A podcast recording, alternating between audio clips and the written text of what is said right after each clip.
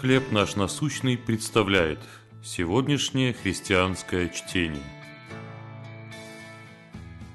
Глубже кожи. 31 Псалом, 1 стих. «Блажен, кому отпущено беззаконие, и чьи грехи покрыты».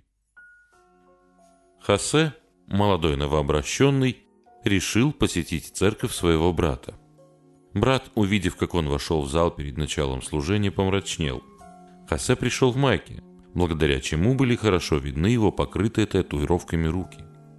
Брат велел ему идти домой и надеть рубашку с длинными рукавами.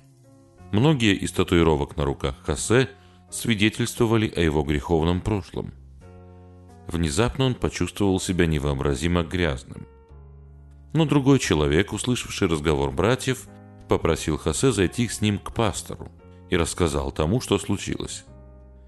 Пастор широко улыбнулся и расстегнул свою рубашку, показав большую татуировку на груди, как раз под стать тем, какие были у Хосе.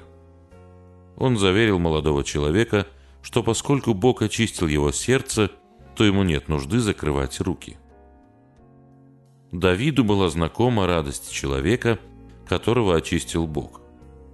После исповедания своего греха он писал «Блажен, кому отпущены беззакония, и чьи грехи покрыты. Теперь он мог веселиться, радоваться и торжествовать вместе со всеми правым и сердцем. Апостол Павел впоследствии цитировал этот псалом в послании к римлянам в 4 главе, доказывая, что вера во Христа приводит к спасению и чистоте перед Богом. Наша чистота во Христе намного глубже, чем чистота кожи. Бог знает и очищает наши сердца – будем радоваться его очищающему действию. Какие грехи владели вами в прошлом? Что значит быть преображенным и очищенным через веру во Христа? Господь Иисус, благодарю, что Ты простил мои грехи и очистил мое сердце. Чтение на сегодня предоставлено служением «Хлеб наш насущный».